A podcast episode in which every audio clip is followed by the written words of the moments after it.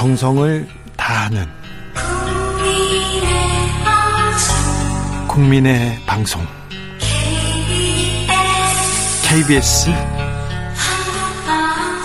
주진우 라이브. 그냥 그렇다고요. 뉴스를 향한 진지한 고민 기자들의 수다 라이브 기자실을 찾은 오늘의 기자는 한결의 김민아 기자입니다. 네, 안녕하세요. 잘 계시죠? 바쁘죠? 네, 또 대선이 다가올수록 바빠집니다. 네. 네. 김종인 위원장은 뭐 하세요?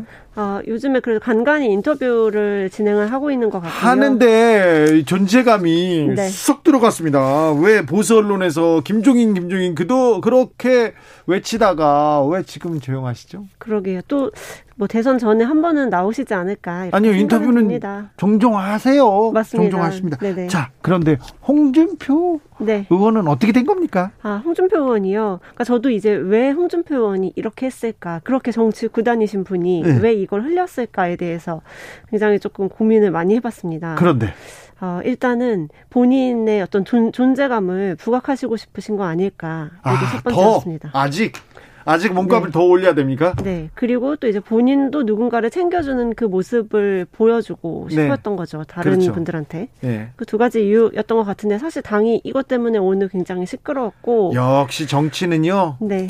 공천, 지분, 자기 세력 이런 거 진짜 중요합니다. 맞습니다. 오늘 기점으로 아마 계속 이제 공천에 관련돼서 싸우는 그 부분이 좀 나올 것 같습니다. 네. 네. 아, 윤석열 후보와 최재형 전 감사원장은 조금 전에 만나서 또 뭐 회동에 들어갔습니다. 네네. 자, 다시 뭐 국민의힘이 이좀 움직이기 시작합니다. 예, 맞습니다. 자, 김건희 씨 7시간 녹취록. 네. 2차 아, 방송을 앞두고 있는데요. 네, 오는 일요일에 이제 2차 방송을 하고 있, 하게 됐는데요.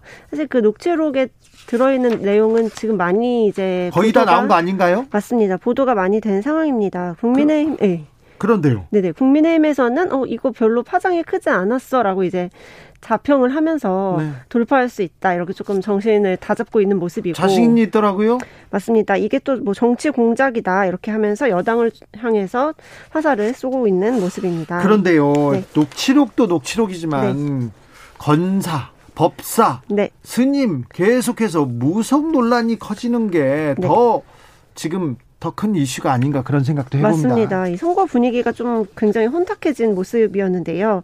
그 해당 방송에 나온 녹취에서 한 세 가지 정도가 문제가 있었던 것 같습니다. 예. 첫 번째는 그 미투 피해자에 대한 2차 가해가 예. 이제 김건희 씨 입을 통해서 있었고 또 우리가 정권 잡으면은 어떻게 하겠다. 그렇죠. 무사하지 못할 것이다. 네. 뭐 마음 먹고 언론 플레이를 하면은 자기한테 덮어 씌워진 것들이 다 무효화가 될 것이다 이렇게 주장을 했던 게 있었고 예. 또 이제 세 번째가 이 무속 논란입니다. 무속 논란이 가장 뜨거워요. 사람들은 제일 네. 관심이 커졌어요. 사실 윤석열 후보가 그 당내 경선 과정부터 무속 논란에 많이 이제 발목을 잡혔었거든요. 왕자도 있었고요. 천공 수술도 있었지 않았습니까? 네네 이제 당에서 뭐 홍준표 의원이나 유승민 전 의원 같은 경우에 굉장히 거세게 이 부분은 정치를 하시는 분들이 점을 봐가지고 뭘 결정하는 거는 안 되는 일이다라고 주장을 해오셨기 때문에 네. 이 부분은 앞으로도 이제 남은 경선, 남은 대선 기간 중에서 굉장히 해소를 해, 하고 넘어가야 될 부분으로 생각이 됩니다. 그러니까요. 네.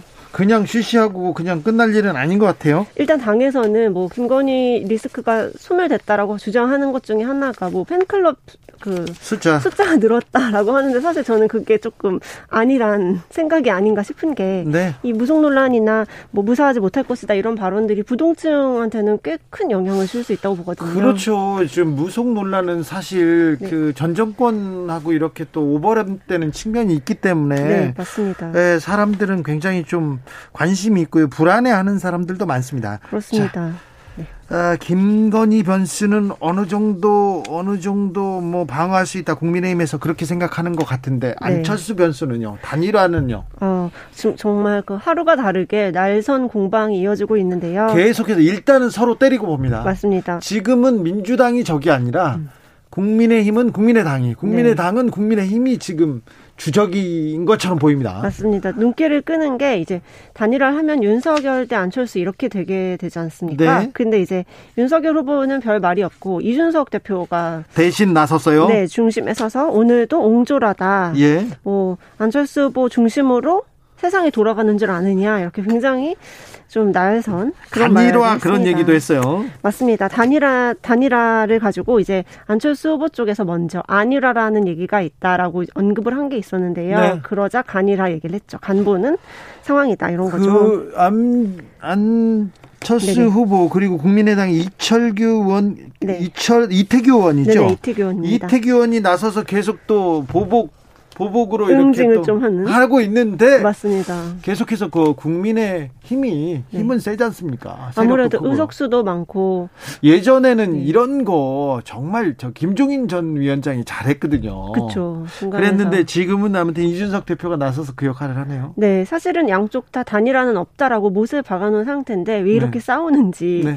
아니라고 할수록 할 것처럼 그렇게 여겨지는 상황이고요. 싸움이 좀 계속 되겠죠 한동안. 네, 좀 설 전에 이제 이번에 양자 토론 가지고도 계속 지금 안철수 후보 쪽에서는 국민의힘에 반발하고 있는 상황이어서 네. 계속 네. 좀그 양쪽은 불편한 기기간이 좀 이어질 것 같습니다. 근데 토론은 어떻게 되는 거예요? 아, 토론은, 하긴 합니까? 네, 토론은 사실 30일 아니면 31일 이 두 날짜 중에 이루어질 거는 아니, 같습니다. 30일이나 31일을 가지고 웬 토론을 그렇게 오래 합니까? 아, 그러게 말입니다. 이게 이제 오늘쯤에는 원래 결정이 날 것으로 저도 예상을 했는데 아직 날짜가 결정은 안 났고요.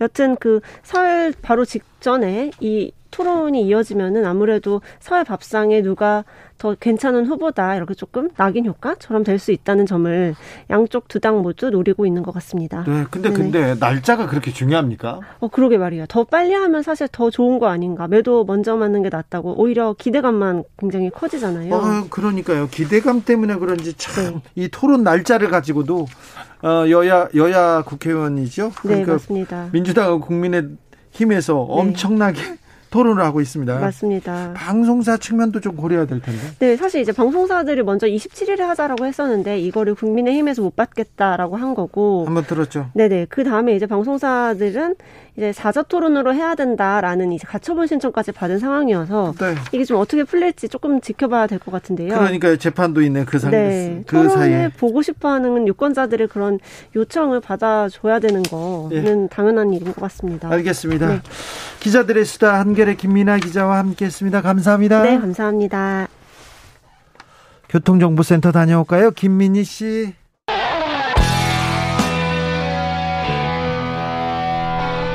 스치기만 해도 똑똑해진다. 드라이브 스루 시사 주진우 라이브.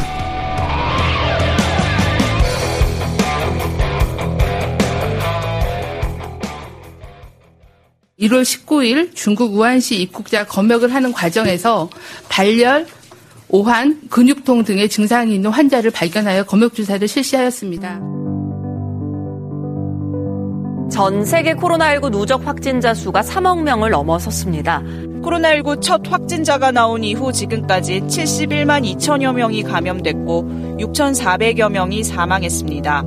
전체 인구 대비 백신 1차와 2차 접종률은 85%를 넘어섰고 3차 접종률은 47.2%를 기록 중입니다. 지난 2년 우리는 코로나 파도를 넘고 또 넘었습니다. 코로나 바이러스가 위협할 때마다 마스크로, 거리두기로, 백신으로, 또 방역 패스로 우리는 서로를 지켜왔습니다. 하지만 안타깝게도 코로나 바이러스는 아직 우리 곁에 있습니다. 파도는 더 높아졌습니다. 이제는 오미크론까지 쉽지 않은 고비가 또 우리 앞에 와 있는데요. 이 큰 파도 우리는 어떤 마음으로 다시 넘어야 할까요? 주진우 라이브 코로나19 2년 특집 대담 코로나와 공존하는 지혜와 용기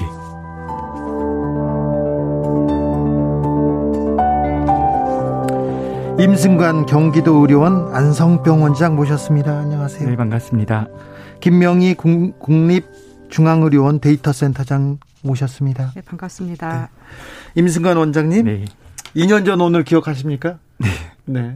그리고 얼마 지나지 않아서 네. 저희가 방송에서 얼마만 참으면 돼요. 마스크 언제까지 써, 쓰면 벗을 수 있어요? 물어봤었는데요. 네. 2년을 함께 하네요. 네. 네. 고생 많으셨습니다.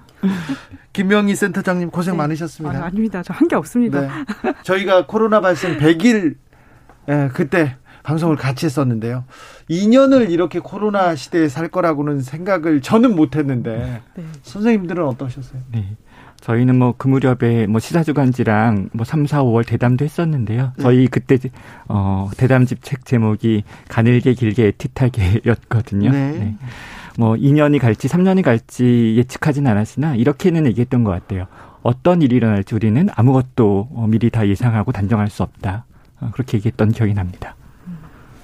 네, 저도 1년 이상은 최소한 갈 거라는 생각을 이제 했었어가지고 네. 그렇게 놀랍진 않습니다. 오히려 중간에 백신과 치료제가 예상보다 좀 빨리 보급이 돼서 오히려 그게 더 놀라운 부분이지.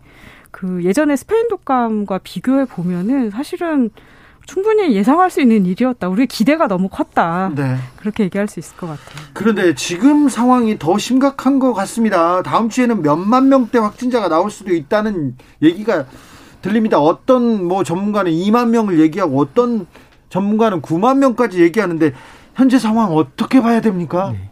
이뭐 바이러스의 관점에서 저희가 생각할 필요가 있죠. 인간 관점에서 생각하지 않고 네. 이 오미크론 바이러스 뭐 종족이라고 할까요? 이 뭐어이 어, 기세는 뭐 굉장히 놀라운 어 상황입니다. 뭐 네. 뭐 속도라든지 그 확산의 어떤 범위의 네. 관점에서요. 그래서 지난 12월 이후에 한 두 달도 채 되지 않아서 전 세계 대륙이 다 영향을 받았잖아요. 아, 저, 전 세계를 점령해 버렸어요. 네. 그러니까 뭐 13세기에 네. 몽골 기병이 음. 뭐지 결국 원제국을 세우는 것과 비슷한 일이라고 말할 수 있는데 무서운 속도입니다. 네. 근데 우리가 이제 남아공, 그다음에 유럽, 영국을 시작해서 유럽, 그다음에 이제 북미 이렇게 진행될 때까지는 사실은 뭐 바다 건너 불구경이라고 말할 수도 있었을 거예요. 네. 하지만 어, 호주가 영향을 받았을 때부터 네. 그리고 일본이 그 뒤에 영향을 받았을 때는 사실은 다른 감각으로 관찰하고 집중했어야 됐습니다. 아, 수명으로 떨어졌던 일본이 지금 4만 명대까지 그냥 폭증했어요. 네, 사실 그 상승 비율은 어, 호주가 훨씬 더 놀랍기도 네. 한데요. 호주나 일본은 한국과 유사한 나라들입니다. 예. 방역 정책도 유사하고 뭐 일본 같은 경우는 도시의 밀집도라든지 사람들의 생활 패턴도 비슷하잖아요. 네. 어, 지금까지 누적 감염자 숫자, 그러니까 면역이 있는 인구의 숫자도 비슷하고 그래서 우리가 어, 일본이나 호주에서 있었던 일들을 시차를 두고 뒤따를 확률이 굉장히 높습니다. 네. 네, 다른 나라가 그렇게 폭증하는 뉴스들을 많이 봤는데 네. 한국만 저러지 않을 것이다.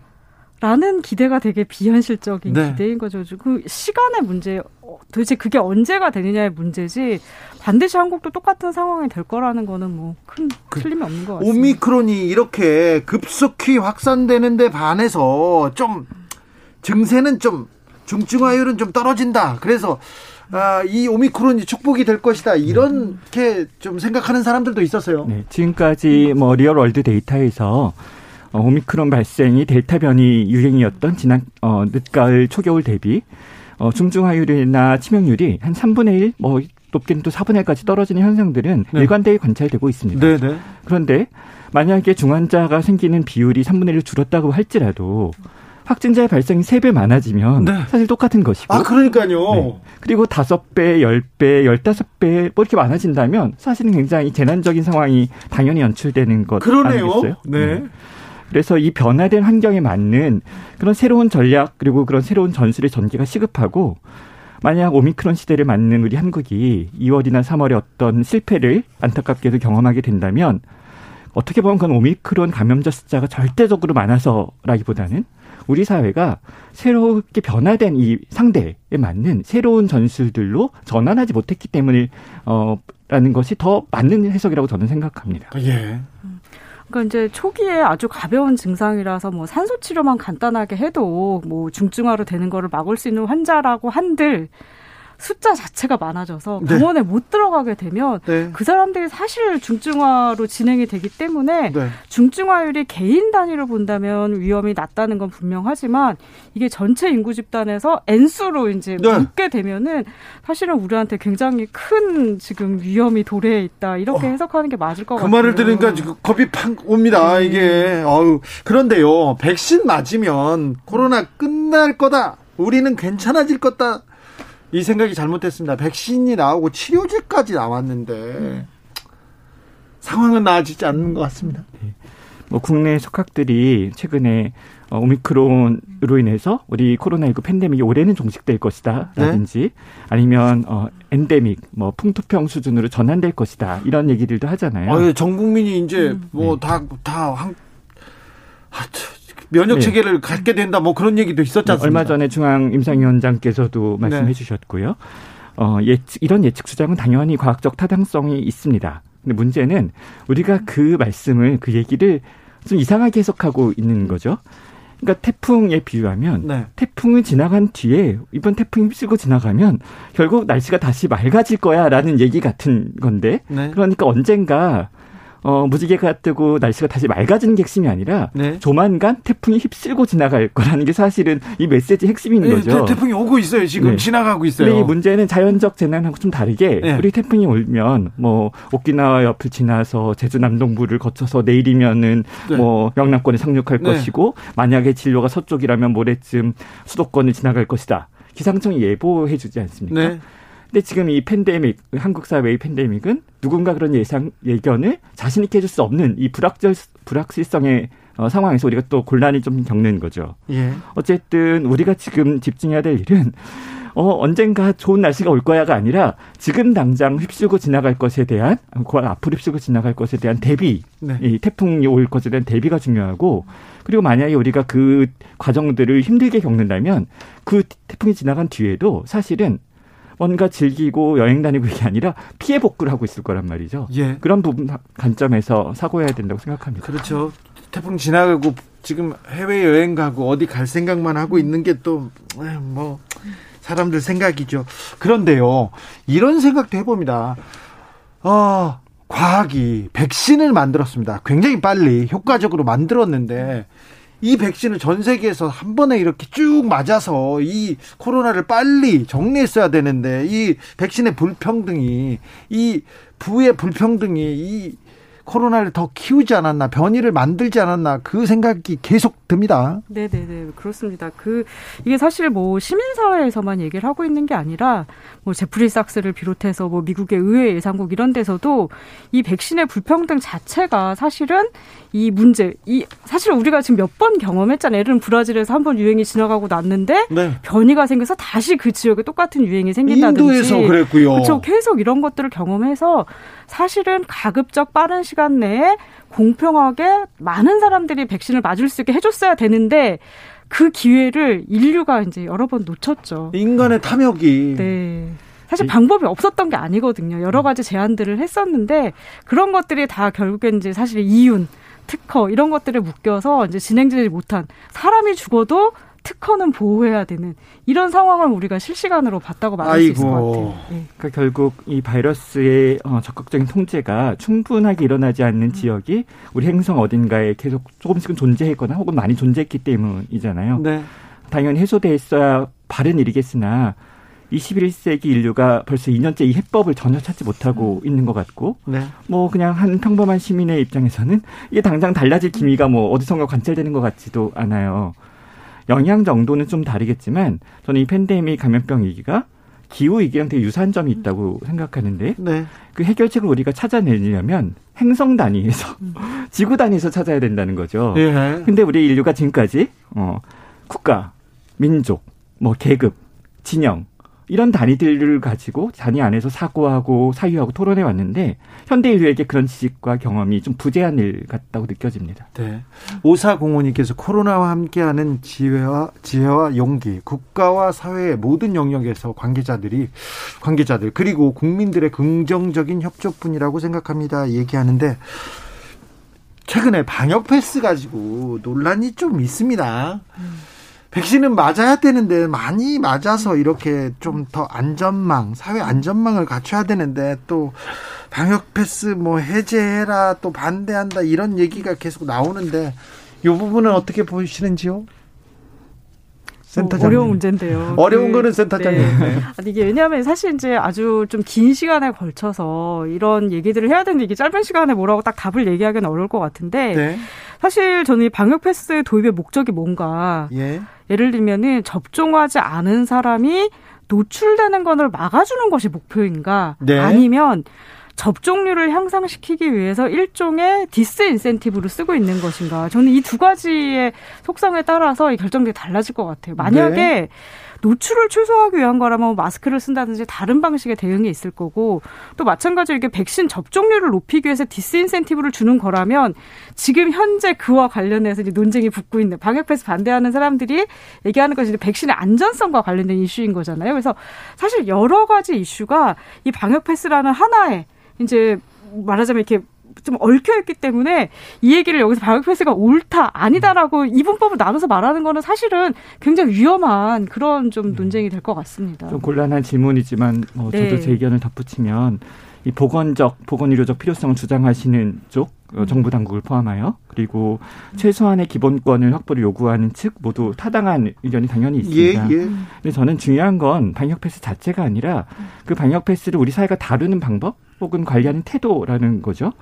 지금 어 커다란 폭풍, 커다란 태풍이 밀어닥치고 있는데 어 그것들이 일주, 이주가 아닐 수도 있을 정도 빠른 시점일 수도 있는데 네. 이 방역 패스 정책을 어 우리 관철하려고 하면서 우리 국민이 통합되고 위기 대응을 위한 뭐 팀 스피릿이 올라가고 네. 이러는 것이라면 분명히 순기능을 할 거고요. 네네. 그렇지 않다면 어떻게 보면 어 그런 것들이 어, 우리에게 강하게 주장되는 것이 오히려 더 손해가 될 수도 있다고 생각합니다. 네. 전략적인 판단이 필요하다고 생각합니다. 그런데 의학적으로 이 전문가들이 아 이런 방역 정책이 필요하다. 그래서 정부가 방역 패스 이런 지침을 내렸지 않습니까? 근데 법원에서 법원에서 이거 문제가 있다 이렇게 또 결정하는 거 이거 어떻게 보세요? 전문가로서 어떻게 보십니까? 이건 좀 어렵습니다. 그, 임승관 원장님. 그것도 두 가지 사실 다 있는 것 같아요. 하나는 이제 선출되지 않은 권력, 사법 권력의 여러 가지 사회 중요한 이슈들의 과학적 이슈들에 대해서 판단을 내린 것에 대한 네. 한편으로는 좀 우려가 있고 또 다른 한편으로는 어쨌든 견제 장치들이 서로 작동하고 있다는 거는 긍정적인 측면인데 지금의 상황에서 그것이 과연 올바른 경, 견제 장치인 거냐 아니면은 그런 선출되지 않은 권력으로서의 남용인 거냐에 대해서는 사실은 좀 굉장히 더 긴 얘기가 필요할 것 같습니다.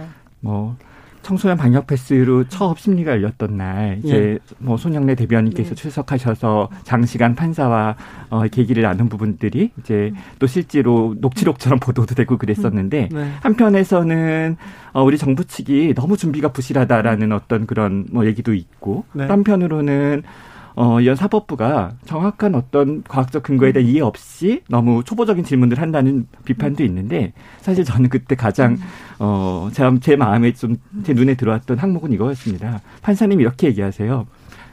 어, 단답형으로 대답하십시오라고 얘기합니다. 네. 어, 그, 저는 그게 그러니까 어떤 사법부나 어떤 재판부에 대한 얘기가 아니라 우리 사회적 모습이라는 거죠. 단답형으로 얘기하라 그래요. 판사님들이 주로 그래요. 재판 받다가 재판 받을 때 네. 단답형 이게 단답형으로 얘기할 수 있는 일이 아니잖아요. 예 아니요로 대답할 네. 수 없는 일. 네, 사실 저널리즘도 지금 그런 면이 많습니다. 네, 네. 저널리스트들도 네. 전화를 해서 취재원한테 네. 단답형으로 답해달라고 네. 요구합니다. 이게 우리 사회가 혹은 제가 정부와 관련된 지자체 관련 회의를 할 때도 마찬가지입니다. 짧게 얘기해달라고 음. 하거든요. 그러니까 즉 그 전반적인 맥락을 이해하고 음. 배경을 충분히 이해하면서 음. 사회와 토론이 일어나야 되는데 결론만 원하는 음, 것이죠. 네. 그리고 너의 결론, 나의 결론을 어, 견주어 보자고 자꾸 말하고요. 거기서 저, 저는 좀 우리가 어떤 출구를 찾는 것은 어, A가 답이냐 B가 답이냐가 아니라 A와 A라는 의견과 B라는 의견이 어떻게 교환되고 교류되느냐에서 어, 찾아져야 된다고 생각하고요. 네. 이 방역 패스 정책에 있어서 이쪽 과학적인 부분을 그럼 조금 언급을 하면 이게 델타 변이주 시대 때 어, 만들어진 정책인 거죠. 예, 예. 유럽에서부터 시작해서 네. 지금까지. 그러면 오미크론 시대 때도 정말 동일한 유효성이 있는가에 대해서는 사실 좀 고민을 해봐야 됩니다. 아 그래요? 네. 왜냐하면 어, 우리가 방역 패스가 우리 정부에서 이런 얘기를 하죠. 우리는 백신 패스가 아니다. 네. 어, 백신 반드시 맞으라는 게 아니라 만약에 그 사람이 정말 백신에 대한 어떤 자기 선택권을 존중하는데 백신을 맞지 않을 거면 PCR 검사 음성 확인서를 48시간 이내 것을 제출하면 된다. 그러니 개인의 기본권을 우리가 어느 정도 보호하려고 노력하고 있다. 우리 네. 정부 이렇게 얘기하는데 지금 오미크론 시대 때 검사 정책에 대한 대전환이 일어나야 되는 상황 아닙니까? PCR 검사를 다 하기도 어려워서 네.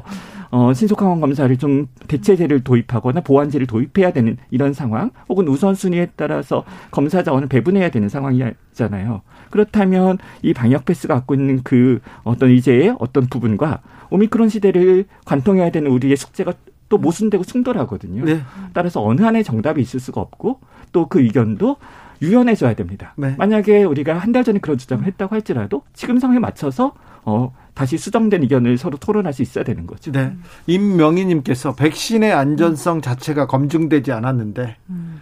의료 전문가들인 음. 들 명확한 기준이 없을 텐데 음. 누굴 믿고 기본권마저 침해받아야 할까요? 이렇게 물어봅니다. 음. 백신의 안전성에 대해서는 어차피 이게 좀 설득이 안 될 거라는 건 저도 알고 있는데 백신의 안전성은 지금까지 가용한 최선의 근거 상에서는 네. 일단은 100% 안전하다라는 말씀은 드릴 수 없지만 네. 지금까지의 근거로는 충분히 우리가 백신을 맞아서 얻는 이득과 그걸로 인해서 초래되는 부작용 사이에는 현격한 그 불균형이 있기 때문에 맞는 것이 타당하다는 거는 지금 국제 학계 consensus가 있는 내용이거든요. 그래서 수 억 명이 맞았는데요. 네, 그래서 이게 백신의 안전성에 대한 근거가 없다. 이거는 사실은 좀 정확한 내용은 아니라고 말씀드릴 수 있겠습니다. 그런데 이제 신뢰받던 K방역이 이제 시간이 지금 2년까지 되고 피, 민생 피해도 좀 많아지니까 좀 불신이 커지는 것 같아요. 네. 또 불가피하게 나는 백신을 못 맞는데 임산부는 좀, 좀 그런데 이래, 이래서 이런 부분까지도 좀 조금 세심한 배려를 또 바라기도 합니다. 백신 패스 정책이 가장 뭐 제 생각에는 어, 가, 장 성공적으로 수행된 나라 중에 하나가 덴마크인데 네.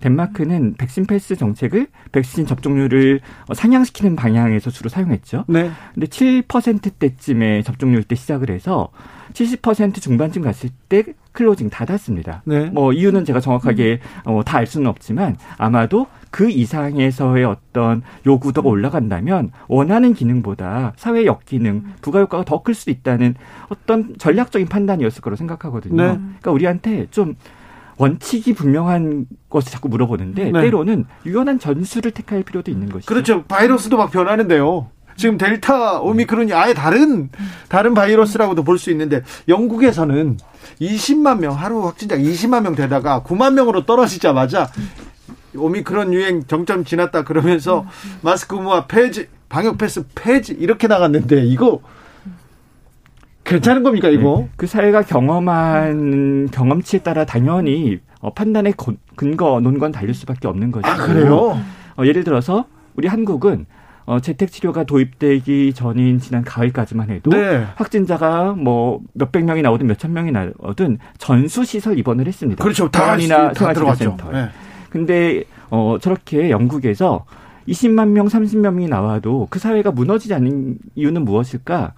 어 그 사회는 이번 비율이 1.7%, 1.6% 정도 됩니다. 네. 그러니까 이미 2년 동안의 사회적 어 주체들의 경험이 이 시민들의 경험이 이것을 외래 외래 진료 기반으로 네. 홈케어 중심으로 하는 것들이 이미 다 익숙해 있는 거죠. 네. 따라서 우리가 어떤 관리 체계를 갖고 있느냐에 따라서 그 위험에 대하는 그 정도는 당연히 조절 조정되는 것이죠. 그렇죠. 그 영국도 그것 때문에 지금 전문가들이 엄청 반발하고 있습니다. 위험, 너무 쉽게 위험에 네. 노출시켰다. 사실 이제 마스크 같은 경우는 가장 쉽게 할 수 있는 실천이잖아요. 아이들을 보호할 수 그러니까요. 있는. 그것마저 다 풀어버린 거에 대해서 그 언론과 이제 전, 전문가들이 엄청나게 분노를 하고 있는 상황에 그게 잘한 게 아닙니다. 아, 그러니까요. 네. 지금 네. 영국 저기 축구장 보면요. 네. 선수들 아니 이게 관중 빽빽한데 다 마스크 벗고 소리 계속 지릅니다. 선수들 계속 코로나 걸려가지고 맞아요. 지금 못 네. 뛰고 있는데 자기네들 실려가면서도 그렇게 하고 있습니다. 어느 나라나 네. 경험치에 따라서 나라에 따라서 김종현님 님께서 그렇게 판사에 내가 yes, or no만 중시한다면 앞으로 AI 판사 도입 앞당길 수 있을 것 같습니다. 그렇죠? 0 아니면 1. 네. 어, 원장님, 네. 조코비치 좋아하십니까? 그 테니스 테니스 스타 조코비치 네. 백신 접종 안 해서 호주에서 추방당했는데 네. 앞으로 메이저대회 못 나갈 수도 있는데 어요 요이 부분 어떻게 보세요? 아, 글쎄요. 매우 어렵. 정현 선수랑 예전에 뭐 네, 정현 선수가 이겼어요 한번 네, 그러니까요. 그것도 그 호주에서 했던 네. 호주 오픈이잖아요. 네. 네. 자, 박노자 교수님이 네. 어제 네. 와서 노르웨이에서는 방역 패스가 필요 없다.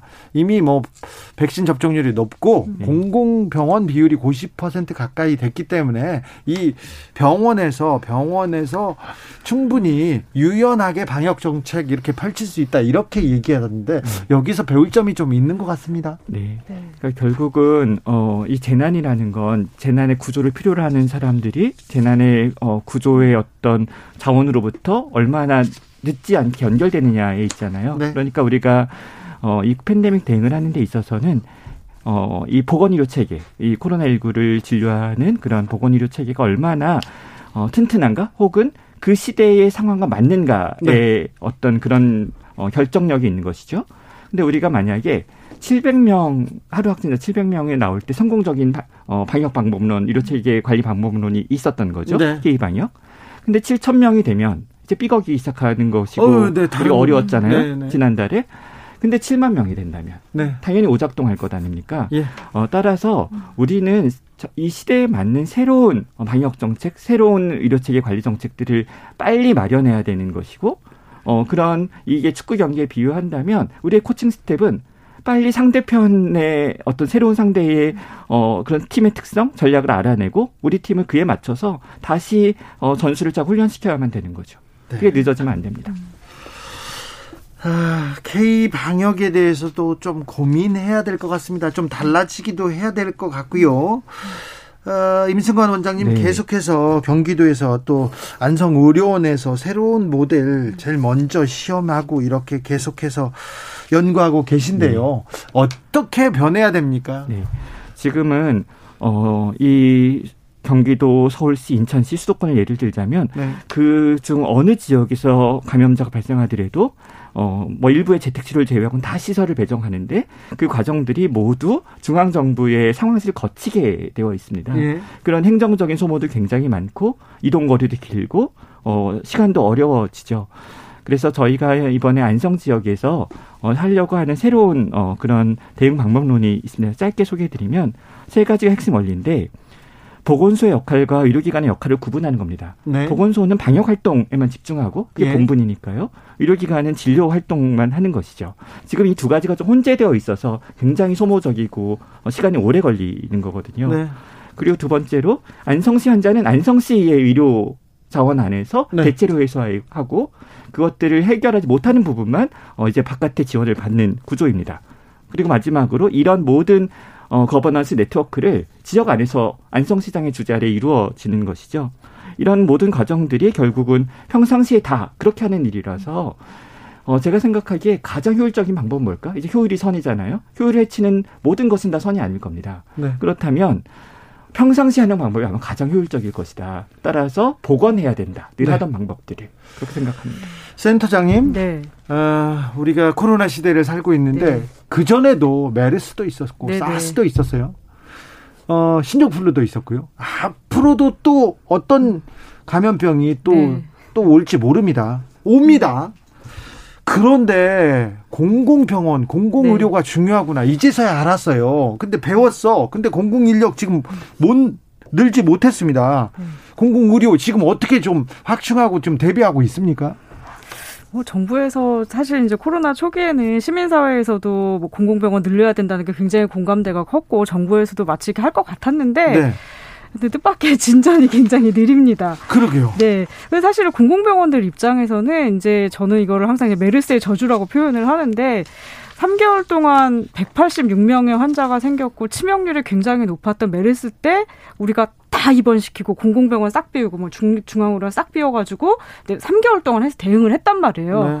그 성공의 경험 덕분에 우리가 K방역의 뭐 진단 체계도 만들고 이런 것도 다 됐긴 됐는데 문제는 환자가 10만 명, 20만 명, 지금 누적 70만 명이 됐는데도 그 방법을 사실 계속 고수하고 있는 거거든요. 근데 앞으로는 공공병원을 수십만 개를 더 늘려도 사실 이거를 커버할 수는 없다. 네. 그래서 한편으로는 공공병원의 역량들을 강화하고 숫자도 늘리는 것도 필요하지만 또 다른 한편으로는 아까 임승관 선생님 말씀하신 것처럼 평상시에 예를 들면 동네 의원에서 그냥 특별한 전담 병원 체계가 아니라 동네 병원, 동네 의원에서도 코로나 환자들을 진료할 수 있는 체계로 돌아가고 공공병원은 원래 기능하던 필수 의료 서비스나 아니면 취약계층을 위한 의료 서비스를 제공하는 걸 이제 돌아가는 그런 회복을 준비해야지 이게 어느 날 갑자기 공공의료가 강화되는 게 아니라서 지금부터 그런 종류의 전환이 필요할 것 같습니다. 박종성님께서 개개인에게 딱 맞는 백신 개발은 불가능하다고 봅니다. 그래도 인류 공동의 최선의 결과물인 만큼 믿고 동참하는 게 맞다고 봅니다. 백신 접종받은 모든 이들이 어느 정도 불신은 갖고 겁도 났을 겁니다. 공동체를 생각해서 접종합시다 얘기합니다. 4200님께서는 친한 동생이요. 백신 맞고 지난주에 사망했습니다. 100만 명이 괜찮을지라도 내 가족 내 친구 한 명의 죽음은 무게가 다릅니다. 당해보지 않고는 이해할 수 없습니다. 했습니다. 아무튼 백신의 이득은 월등히 큽니다. 하지만 이 개개인의 부작용 이 부분에 대해서도 국가가 좀 세심한 배려 음. 필요한 것 같습니다. 자, 코로나 이유도 중요할 텐데요. 앞으로 우리가 좀 생각해야 될 거. 코로나와 공존하는 지혜. 코로나를 벗어나는 지혜가 아니라 공존하는 지혜. 그리고 용기. 무엇이 있을까요? 예. 부탁드리겠습니다.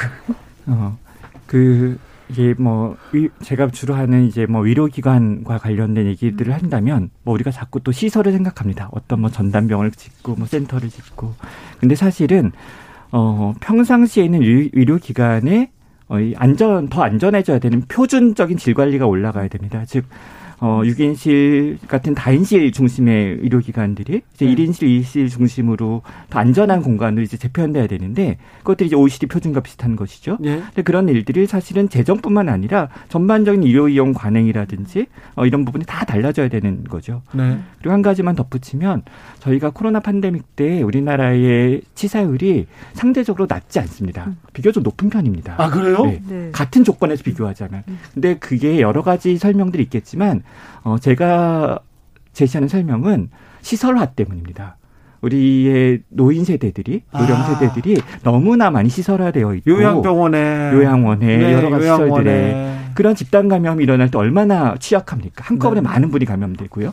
또 그 시설들이 얼마나 또 공간적으로 어떤 그런 취약성이 많습니까? 인력적으로. 따라서 이번 팬데믹을 겪고 이런 고통을 겪고 나서 한국 사회가 이 문제에 있어서 시설 우리나라의 시설화가 얼마나 어, 좀 앞으로 개선돼야 되는 것인지. 그것이 왜 그러니까 뉴노말이 아니라 이게 어브노말이거든요.